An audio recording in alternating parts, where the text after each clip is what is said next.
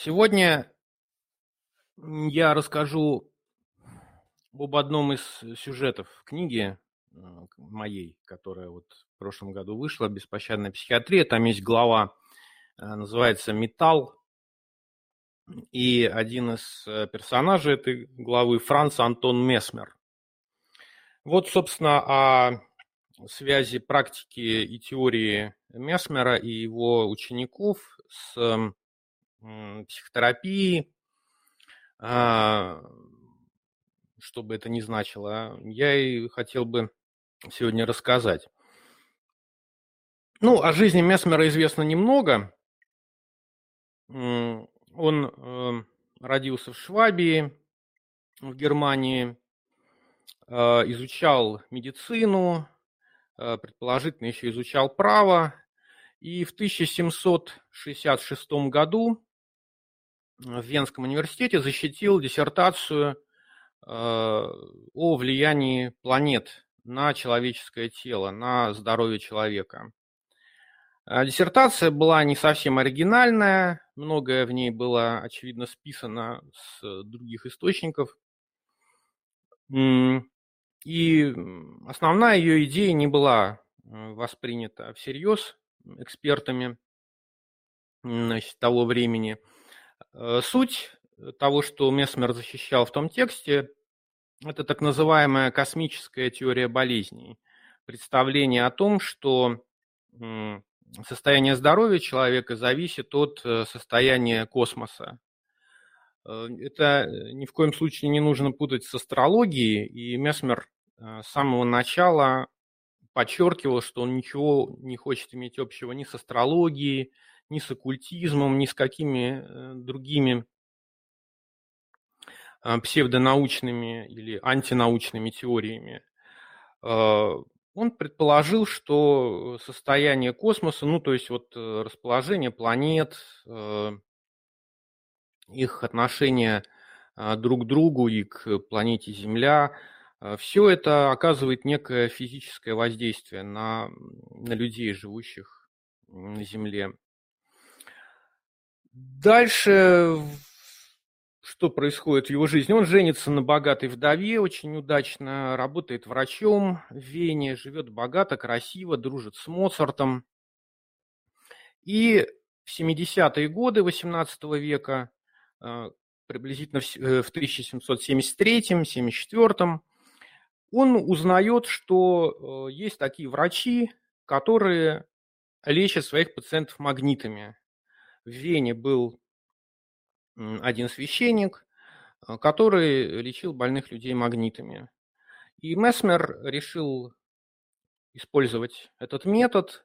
Впервые в июле 1774 э, года он дал одной своей пациентке, у которой было множество болезней, э, выпить железосодержащую жидкость, а потом стал прикладывать к ее телу магниты, и она мгновенно выздоровела Э, исцеливший сразу от всех своих недугов. И вот с этого момента Месмер начал практиковать лечение магнитами и э, э, вырабатывать, формулировать свое учение о животном магнетизме. Так он это назвал. Описание своей системы он опубликовал в 1779 году ну и вкратце можно изложить ее в трех пунктах. Значит, пункт первый. Все в мире, в котором мы живем, все соединено невидимыми магнитными связями. Это учение чем-то напоминает учение древнего философа, стоика Поседония, конкретно э, представление о всемирной симпатии, о том, что мир – это единый организм, все составляющие части организма соединены друг с другом, и изменение в одной части влияет на состояние других частей организма. Э, для астрологии, для космологического мистицизма и вообще для многих других э, оккультных учений это очень важное представление, представление всемирной симпатии. Это одна из концептуальных основ астрологии. Но повторюсь, что Месмер, он отстранялся от астрологии и подчеркивал, что он предлагает новое физическое учение. Второй тезис. Болезнь – это следствие неправильного распределения вот этих э, магнитных связей, флюидов э, в организме или чрезмерного накопления в какой-то части, нарушения баланса или недостатка.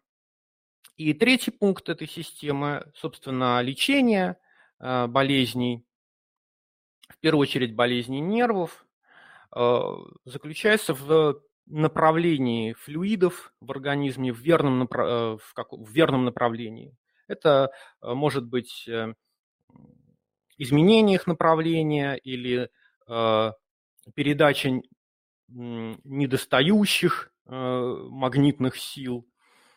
Вот, собственно, вкратце это и есть теория Франца Месмера. Значит, во всей Вселенной разлита некая магнетическая субстанция. Она присутствует в, во всех живых организмах, в человеческом организме. Эта субстанция может двигаться. А, от движения этой магнетической субстанции зависит самочувствие человека, зависит состояние здоровья. Если нарушается поток магнитных частиц внутри человека, то с помощью магнитов врач корректирует э, этот магнетический поток пациента. Чем-то это напоминает э, гравитацию, о которой как раз в то, э, в то, самое, в то самое время писал э, Ньютон. Ну, зачем-то Месмер использует слово «животный», животный магнетизм. Точнее сказать, на русский язык его вот так обычно переводят. Быть может, лучше перевести как «живой», «лебенс», да, или «одушевленный магнетизм».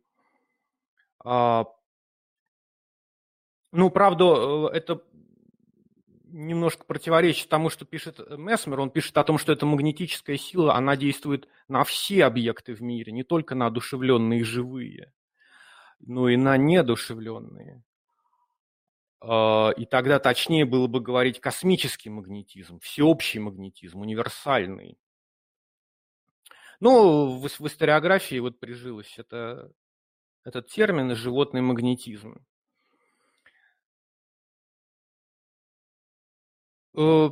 Да, и э, если еще раз вернуться к теме его диссертации, то понятно, что он к этой мысли шел, эм, шел давно, еще до того, как э, стал использовать магниты.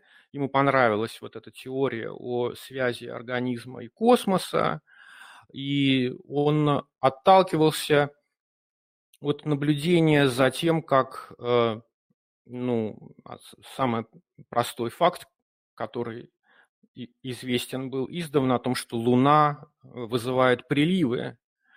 То есть Луна влияет на то, что происходит на поверхности Земли. Ну вот, быть может, в человеке тоже есть какое-то вещество, на которое космические объекты тоже могут влиять, так же, как Луна влияет на воду на планете Земля. Вот, собственно, на этом предположении строится э, космическая теория болезней. Магнит в этом смысле он интересен тем, что он э, влияет на, на вещество дистанционно, не касаясь его. Ну, то есть так же, как Луна на расстоянии влияет на воду на, на нашей планете. И поначалу Месмер использовал магниты для того, чтобы перенаправлять флюиды внутри тела пациента. Но довольно быстро он пришел к такому выводу, что на самом деле э, не только магниты обладают способностью действовать э, на пациента. Собственно, магниты – это посредники. А, через магниты универсальная магнетическая субстанция, которая разлита по всей Вселенной, эм, через нее можно как-то воздействовать на нее. Но потом он понял, что и сам человек может быть таким посредником. То есть э, человек, обладающий какой-то особенной, ну, особенными свойствами, он тоже может быть заменителем магнита. То есть если в человеке тоже есть сильный магнетизм, он может производить с флюидами пациента то же, то же самое, что и магниты. И Месмер понял, что он лично обладает такой магнетической силой. В таком случае магниты ему и не нужны. Есть версия, что на него произвели впечатление христианские ритуалы, в которых, э, во время которых священник движениями рук благословляет людей, благословляет предметы. Быть может, он был под впечатлением того, как действуют целители, которых было немало в те времена. И он решил, что врач, который обладает сильным магнетизмом, способен направлять целительный магнетический поток на тело пациента просто движениями рук. А в каких-то случаях он может это сделать просто одним взглядом. Даже вот этого может быть достаточно. И более того, Месмер развивал эту практику. Если магнетизм очень сильный, то на пациента можно воздействовать дистанционно, то есть даже находясь в соседней комнате, не видя его, через стену направлять эти магнетические потоки. Он был убежден в том, что у него очень сильный магнетизм, и одного его присутствия достаточно для того, чтобы влиять на флюиды. Ну, например, э, он писал, э, что однажды, когда при нем выполнялась обычная для медицины того времени процедура кровопускания, вот он вошел в комнату, где пациенту делали кровопускание, кровь э, под влиянием его сильного магнетизма остановилась и потекла обратно. Вот он объяснил это тем, что это произошло под влиянием его сильного магнетизма. Вообще, конечно, использование металлов, использование магнитов ну, не было чем-то новым в медицине. Колдуны с древних времен используют металлические амулеты. Да и идея о том, что магнитными свойствами могут обладать не только минералы, тоже не нова. Месмер он изобрел новый метод использования э, магнетизма, э, якобы способного накапливаться внутри человека. Он изобрел э, некую технологию манипуляций, э, прикосновений или каких-то э, движений рук, с помощью которых можно собирать эту магнетическую силу, с помощью которой можно ее как бы распределять внутри организма пациента, и даже ее можно э, собирать в специальный резервуар, что-то вроде такой аккумуляторной батарейки, э, в которой накапливается вот эта магнетическая сила. Э, религиозные целители, которые, с которыми он какое-то время ну, как бы конкурировал, хотя он не признавал то, что то, чем они занимаются, то, чем он занимается, это можно сравнивать. Но они, с его точки зрения, в общем-то, если у них что-то получается, то это получается просто потому, что они обладают такой же магнетической силой. А если кто-то не вылечивается из его пациентов, он это вполне логично объяснял, ну, так же, как в природе, не все объекты примагничиваются – также и не все люди э, отвечают на лечебную магнетическую силу. Ну, правда, здесь легко отметить еще одно противоречие в его теории, потому что его теория – это теория об универсальной магнетической силе, которая разлита по всей Вселенной. Тогда не совсем понятно, почему на каких-то пациентов она может вообще не действовать. Конечно же, это учение очень нравилось оккультистам, э, потому что, ну, это универсальное, э, такое всемогущее, беспроигрышное учение, теория, с помощью которой можно объяснить все. А, это такие очень удобные концепции, все объясняющие. Но Месмер, еще раз надо это подчеркнуть, он не считал, что его теория требует от человека отречения от э, рационального мышления, э, от науки, он был убежден в том, что теория животного магнетизма ничуть не конфликтует с нау наукой того времени и должна восприниматься как еще одна легитимная научная концепция, которая объясняет устройство физической реальности. Просто это новое открытие. Его задевало и оскорбляло то, что довольно многие относились э, к его теории как эм, лженауке, а к его практике как к шарлатанству и там, фокусничеству. И ставили его в один ряд с э, такими персонажами, как Калиостро, например, который почти в то же самое время начал свою деятельность в Европе.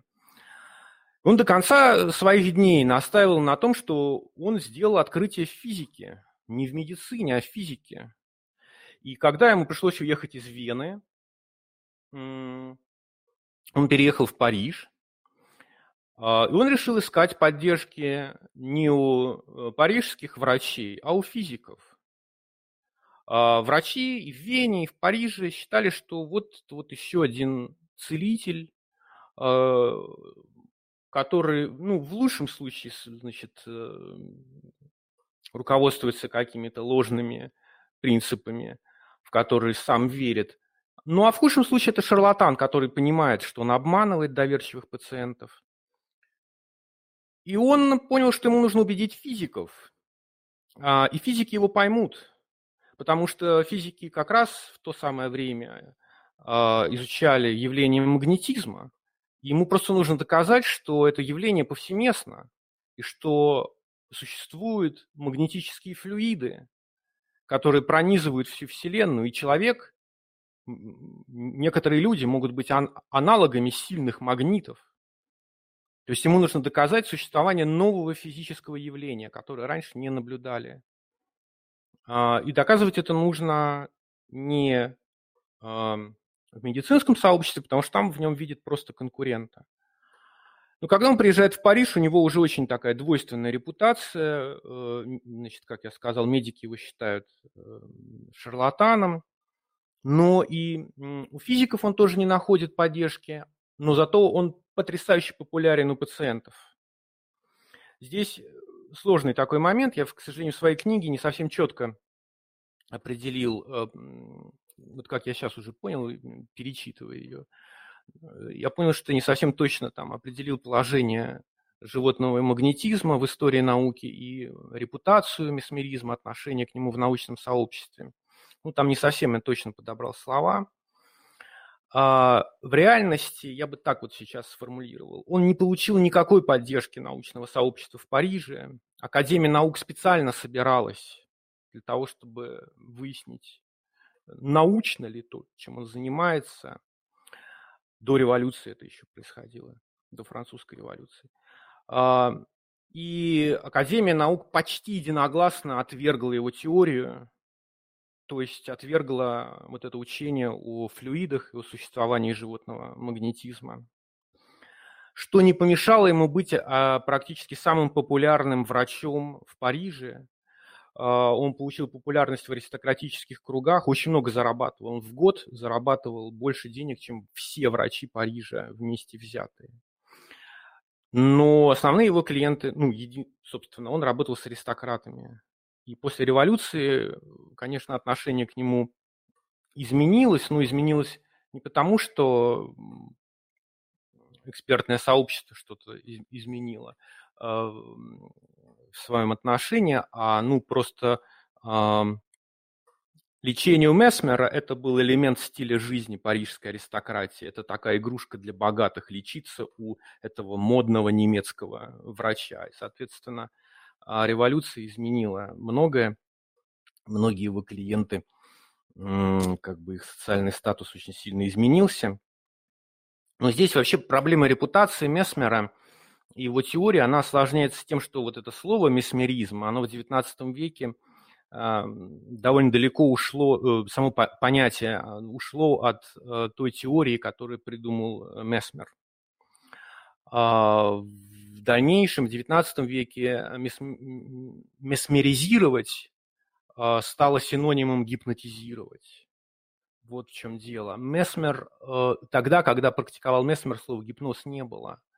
И я сейчас объясню, откуда, собственно, появилось смешение месмеризма и гипноза. А, значит, Месмер хотел, чтобы его э, лечебная практика значит, вот, э, трактовалась в рамках его теории о животном магнетизме. А, и получалось так, что его лечебная практика действительно иногда давала потрясающие результаты, но Месмер не видел, что э, его теория и его практика в реальности, они никак не связаны. То есть то, что он делает во время сеанса лечения, это не, не объясняется теорией флюидов и животного магнетизма. А у его критиков просто не было теории, которая бы объясняла, почему, что именно там происходит во время сеанса. А фактически то, что он делал с пациентами, которые, которым становилось лучше, это было гипнотизирование, это было внушение и введение в состояние транса.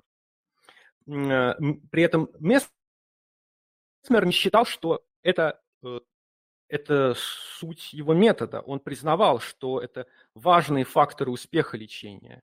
Внушение, э, использование фантазии, воображения, воля магнетизера, эмоциональная, как бы сказать, эмоциональная обстановка. Все это важные факторы успеха, но это второстепенно.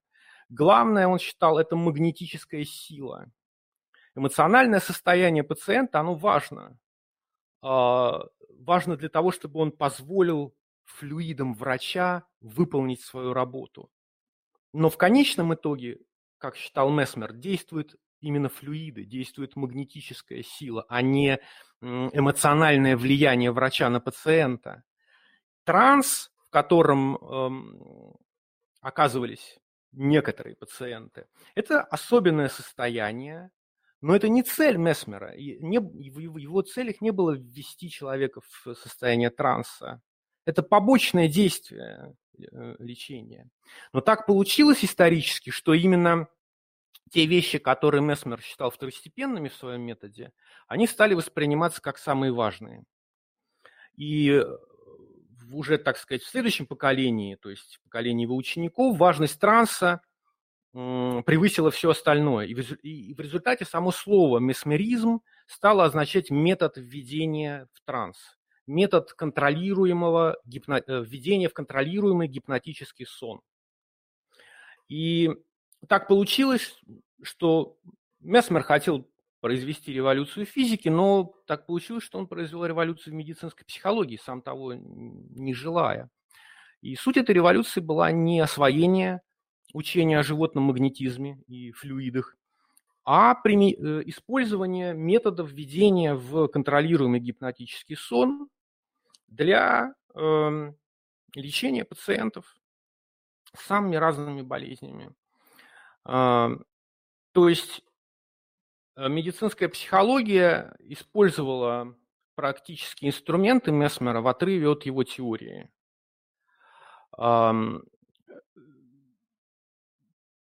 Теория его была, конечно, очень сильно дискредитирована, в особенности в последние годы его жизни и после э, его смерти. А в 1799 году он опубликовал книгу, которая полна всяких совсем уж каких-то псевдонаучных э, рассуждений, которые окончательно разбила его репутацию. А, и именно, наверное, под влиянием этой книги он и остался в истории как э, такой какой-то человек на границе с, между наукой, еще такой незрелой наукой XVIII века и оккультизмом.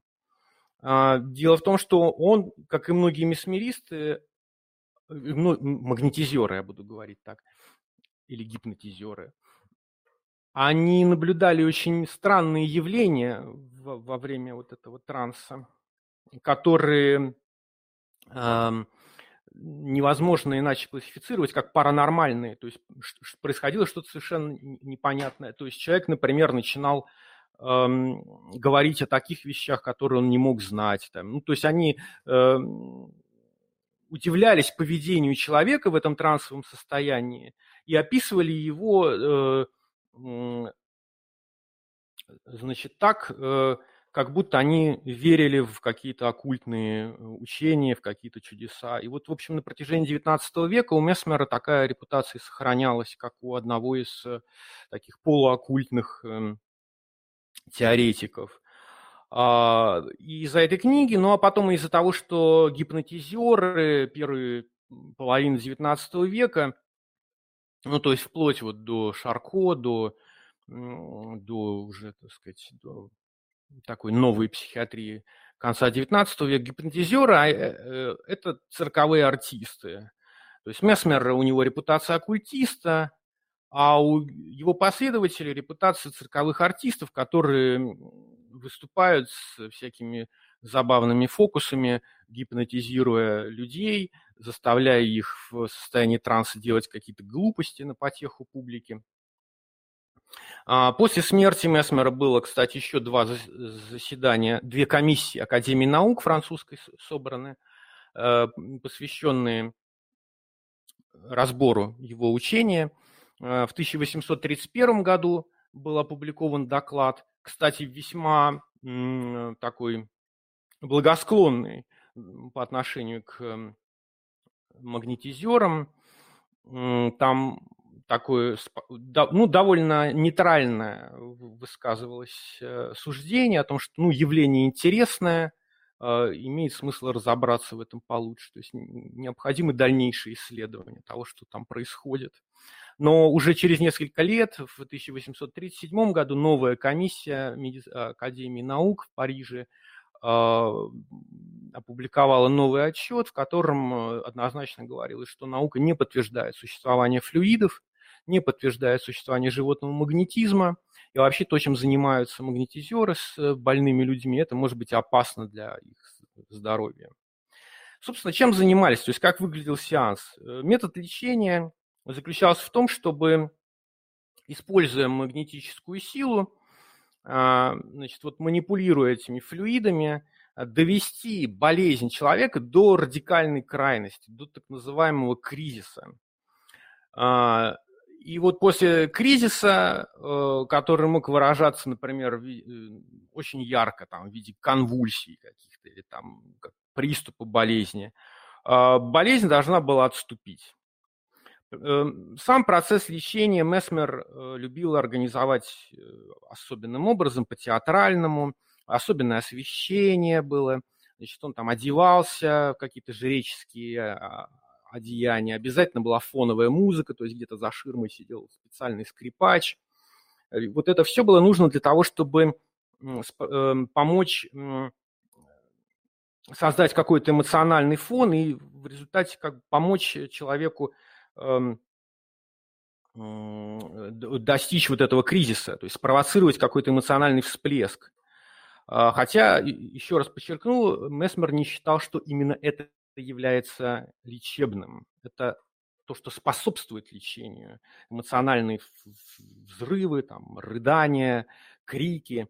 Эм, иногда он иллюстрировал, его ученики иллюстрировали эм, то, как действует этот метод с помощью такой метафоры. То есть здоровый организм – это вот мельница, которая работает, которая значит, крутится, а, магнетическая сила действует как ветер на мельницу. Если ветра долго нет, а, движения нет, мельница стоит и начинает разрушаться. И вот чтобы организм не разрушался, нужно запустить это движение и запустить это резко, с большой силой. А, и вот, вот, вот это новое начало движения, это и будет тот самый кризис, то есть сильный приступ болезни, после которого возвращается здоровье. Причем кризис этот не обязательно, а, приступ не обязательно длился там несколько минут или э, заканчивался а, вместе с сеансом лечения. Этот кризис мог длиться больше месяца. Понятно, да, что эта концепция лечебного кризиса, обострения болезни перед излечением тоже не, не Месмером придумана. Это давно известная идея еще со времен Гиппократа, что иногда полезно обострить болезнь, чтобы она э, завершилась. А, ну, так, потихоньку выруливая к выводам, э, что я хочу сказать, что, значит, во-первых, Месмер – это ключевая фигура в истории парапсихологии. Сам термин парапсихология для обозначения теории э, концепции ненормальных, но не патологических психических явлений, ее придумал немецкий философ Макс Десуар. И вот, собственно, парапсихология, она возникает именно в том пространстве, в котором действовал Месмер, а, который настаивал на том, что он не занимается чудесами, он не занимается чудотворением, он, занимается, он не занимается целительством. Он работает с теми силами природы, которые неизвестны науке, которые современная наука не хочет признавать. И именно на волне моды, э, на эксперименты с магнетизмом, собственно, с гипнозом, медицинская психология XIX века, она и разделяется, по сути дела, на академическую и на околонаучную. А, академическая, ну, академическая, научная, и рядом с ней вот появляется э, парапсихология, которая существует где-то на границе, которая отделяет научное мировоззрение от мировоззрения, которое с трудом совмещается с, с наукой, с материализмом. Ну и со временем, когда вот последние остатки э, научной методологии, рационального мышления, которым Месмер апеллировал э, и искал поддержки, полностью испаряются из этой вот околонаучной психологии, собственно, и, и оформляется парапсихология, так как мы ее представляем. То есть такая псевдо, псевдонаука о неких психических явлениях. Вот Десуара, которого я упомянул, придумавший термин парапсихология, в одном из своих первых текстов в 1889 году, опубликованным, называется «Двойное я», вот он описывает то, как благодаря медицинской практике а, магнетизеров, то есть э, практике введения в транс, провокации э, состояния контролируемого гипнотического сна, благодаря этому психологи и освоили понятие бессознательного. Вот это, собственно, основная мысль, которую я хотел бы подвести в итоге, что почему я считаю, что Месмер – это один из э, ключевых персонажей в истории э, даже не столько парапсихологии, скоро, сколько динамической психиатрии, психотерапии, в которой эм, принципиально важной концепцией является концепция бессознательного.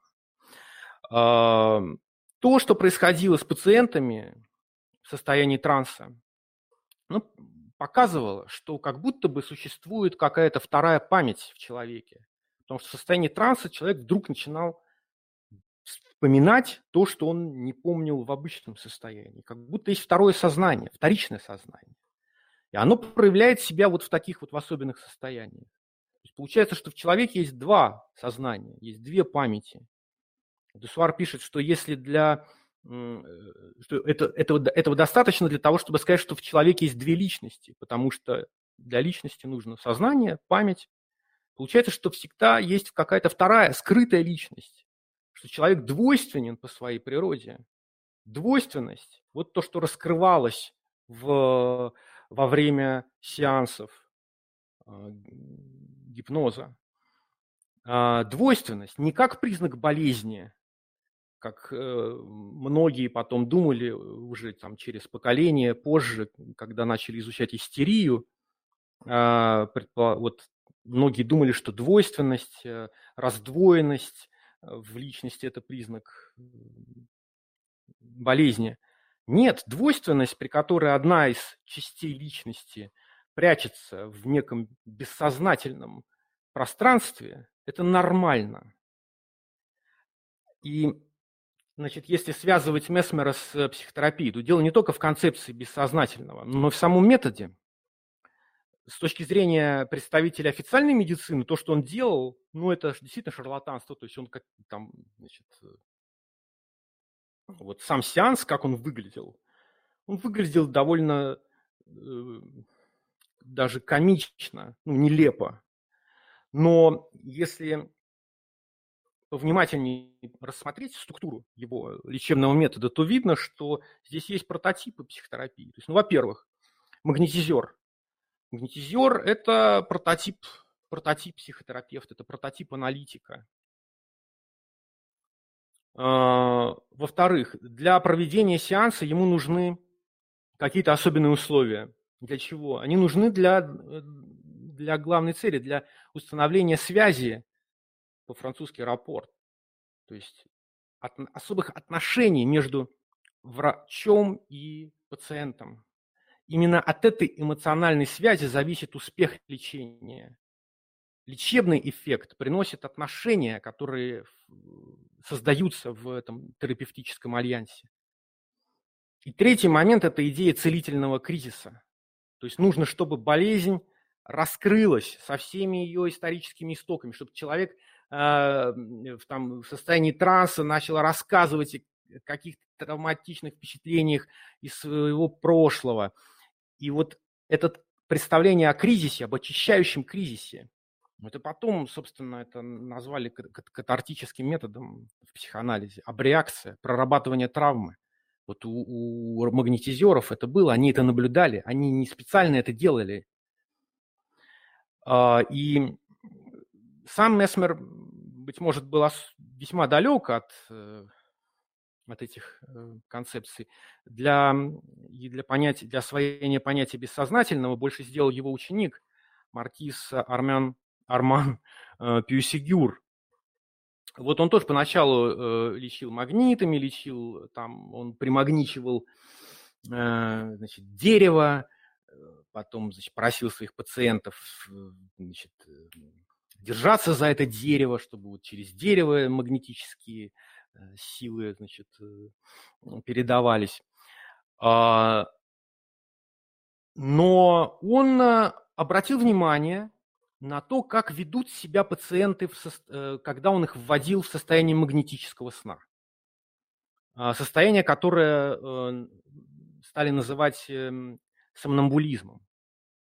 Он увидел, что его пациенты в этом состоянии э, способны довольно ясно рассуждать, то есть они сохраняют некую ясность мысли, и более того, его пациенты способны очень интересно рассуждать о своей болезни. Они э, значит, диагностируют собственную болезнь, дают прогноз, более того, назначают лечение.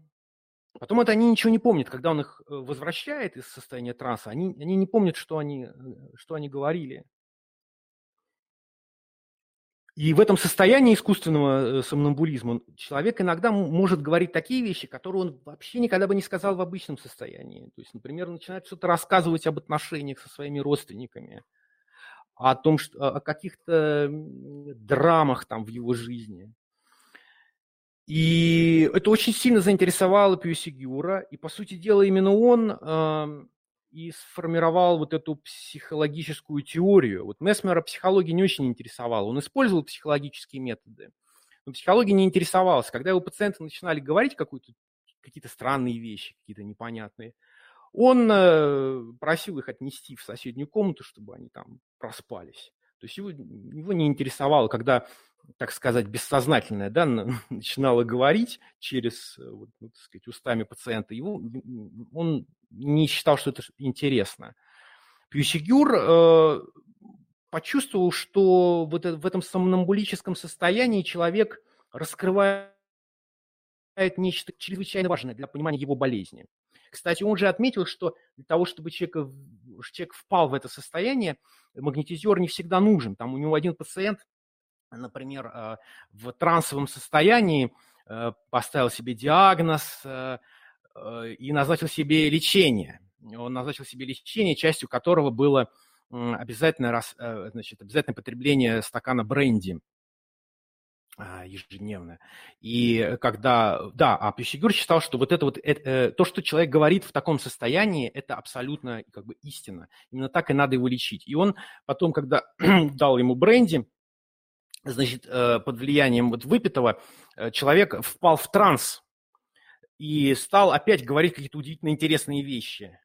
И когда потом уже Пьющегюров опять ввел в транс уже э, методом гипноза и спросил, как же так, вот как это вот получилось, э, пациент объяснил ему, что под влиянием бренди, под влиянием укачивания в карете, они тогда в карете значит, куда-то ехали, вот пациент выпил и впал в транс. И Пьюсигюр вот отметил интересный этот момент, что получается, что для того, чтобы впасть в это трансовое состояние, для того, чтобы глубины бессознательного как бы раскрылись, достаточно некоторым людям достаточно принять э, спиртное. А, то есть на самом деле не физическая сила флюидов, не э, магнетические какие-то потоки. На самом деле действует вот этот рапорт, то есть э, личность магнетизера, хотя он же сам вот описывает этот случай, когда на человека подействовал алкоголь, и, вероятно, это может быть для некоторых наиболее короткий способ, так сказать, раскрыть свои бессознательные вот эти слои. Но это тема для отдельной лекции. То, что Месмер считал вторичным, Бьюсигюр посчитал главным. Он, если Месмер учил, что магнетический сон в состоянии транса – это всего лишь разновидность кризиса, а, и вообще кризис может э, проявляться по-разному, то есть он может не быть связан с, э, с сомнамбулическим состоянием. Пюсигюр э, учил о том, что э, нет, сомнамбулическое состояние очень важно, потому что в этом состоянии раскрываются смыслы э, болезни, ее предыстория. Э, ну и уже, так сказать, подходя к концу, э, чтобы как-то дальше прочертить вот эту линию преемственности от э, Месмера к современной психотерапии, можно вспомнить, что можно вспомнить Ипполита Бернгейма, школу гипноза в Нанси. Это как раз уже во времена Шарко было, последние треть 19 века, где лечили гипнозом а, соматические заболевания. И в какой-то момент Бернгейм пришел к такой, э, к такой мысли – а, поскольку ну, уже давно понятно, что никаких флюидов не существует, что то, что делает гипнотизер, это не влияние с помощью магнетической силы. Ее просто нет, это антинаучная э, концепция. ясно, что в процессе гипноза действующая сила – это сила внушения. А, и, а почему бы не применять эту силу а, без введения человека в состояние транса? И, быть может, тогда и с бодрствующим пациентом можно добиваться успеха, работая с ним в бодрствующем состоянии. При этом все другие аспекты остаются важными, то есть определенная обстановка, создание терапевтического альянса, а, создание особых отношений доверия между врачом и пациентом. То есть все то же самое, но минус а, состояние транса. И к этому добавляется вот это теоретическое предположение о том, что человеческая личность, она двойственна, она не так проста, как человек может думать, что в человеке существует какая-то вторая скрытая воля, вторая скрытая память, э, другая мотивация, неосознаваемая. Вот это все вместе и создает методологический, концептуальный базис для психотерапии. То есть если мы вычитаем из, из а, и сначала а, псевдонаучное представление о флюидах, о животном магнетизме, потом убираем, собственно, гипноз, и остается метод и а, представление о двойственности человека, о двойном «я», как вот книга Десуара называлась, мы получаем динамическую психотерапию. Собственно, сама процедура работы с бодрствующим пациентом, не с гипнотизированным, а с бодрствующим, она и называлась эм, у Бернгейма психотерапевтика. А, слово психотерапия как раз в, то, в те времена и появляется в 70-е годы 19 века. Дэниел Тюк его придумывает, психотерапия, то есть лечение теми э, ресурсами, которые есть внутри человека, лечение как бы собственной, собственной душой, да, психотерапия. Это не лечение души, это лечение душой. А, таким образом, подытоживая, подытоживая, а, значит, идея сложной структуры личности, которая встречается нами в очень многих психотерапевтических направлениях современности, того, что личность двойственна, эту идею мы, она коренится в экспериментах а, Месмера и его учеников, давно забытых, давно, в общем-то, высмеянных, и э, если о них и вспоминают, только в связи с, э, с историей парапсихологии. В этих экспериментах магнетизеры или гипнотизеры, позднее их стали называть, они эмпирически а, вызвали на свет вот это новое представление о том, что человек – это двойственное существо, о том, что внутри человека – это вместилище конкурирующих и конфликтующих э, мотиваций. И таким образом, собственно, было, был заложен фундамент под учение о бессознательном, о втором альтернативном сознании в человеке, которое способно какие-то решения принимать, которых первое сознание, очевидное, не знает. Ну что это второе сознание, бессознательное, реагирует на внешнюю среду, очень чутко реагирует. О том, что в бессознательном могут ставиться цели, и о том, что бессознательно может направлять жизнь человека, его действия к достижению этих целей неосознаваемых. О том, что это бессознательное существует синхронно с сознанием. И о том, что это бессознательное в каких-то особых состояниях может себя прямо выражать. Ну, там Фрейд писал там, о том, что сон – это царская дорога к бессознательному. Ну, вот в, в, совсем в таком э, примитивном, простом, наивном виде, да, это бессознательно говорило с магнетизерами, когда они вводили своих пациентов в состояние транса. Итак, пьюсигюр, магнетизеры, они показали, что существует некое альтернативное сознание в человеке, оно влияет на человека – от этого влияния зависит его здоровье, то, как человек себя чувствует и вообще как, как он действует. Вот потом уже так получилось, что с этим методом стали играть гипнотизеры, в буквальном смысле играть, то есть использовать этот метод как э, способ развлекать публику, да. А, собственно, потом уже новая психиатрия, динамическая психиатрия, она взяла теоретическую часть, взяла теорию бессознательного. И Жане, Фрейд, вот при совершив такое усилие историка, как историко-философское, мы видим, что их пред-пред-предыстория а, начинается, в общем-то, там же, где и исток парапсихологии, в экспериментах э, Месмера, в экспериментах с э, искусственным сомнамбулизмом. Я надеюсь, что я был достаточно понятен и интересен. На этом я заканчиваю.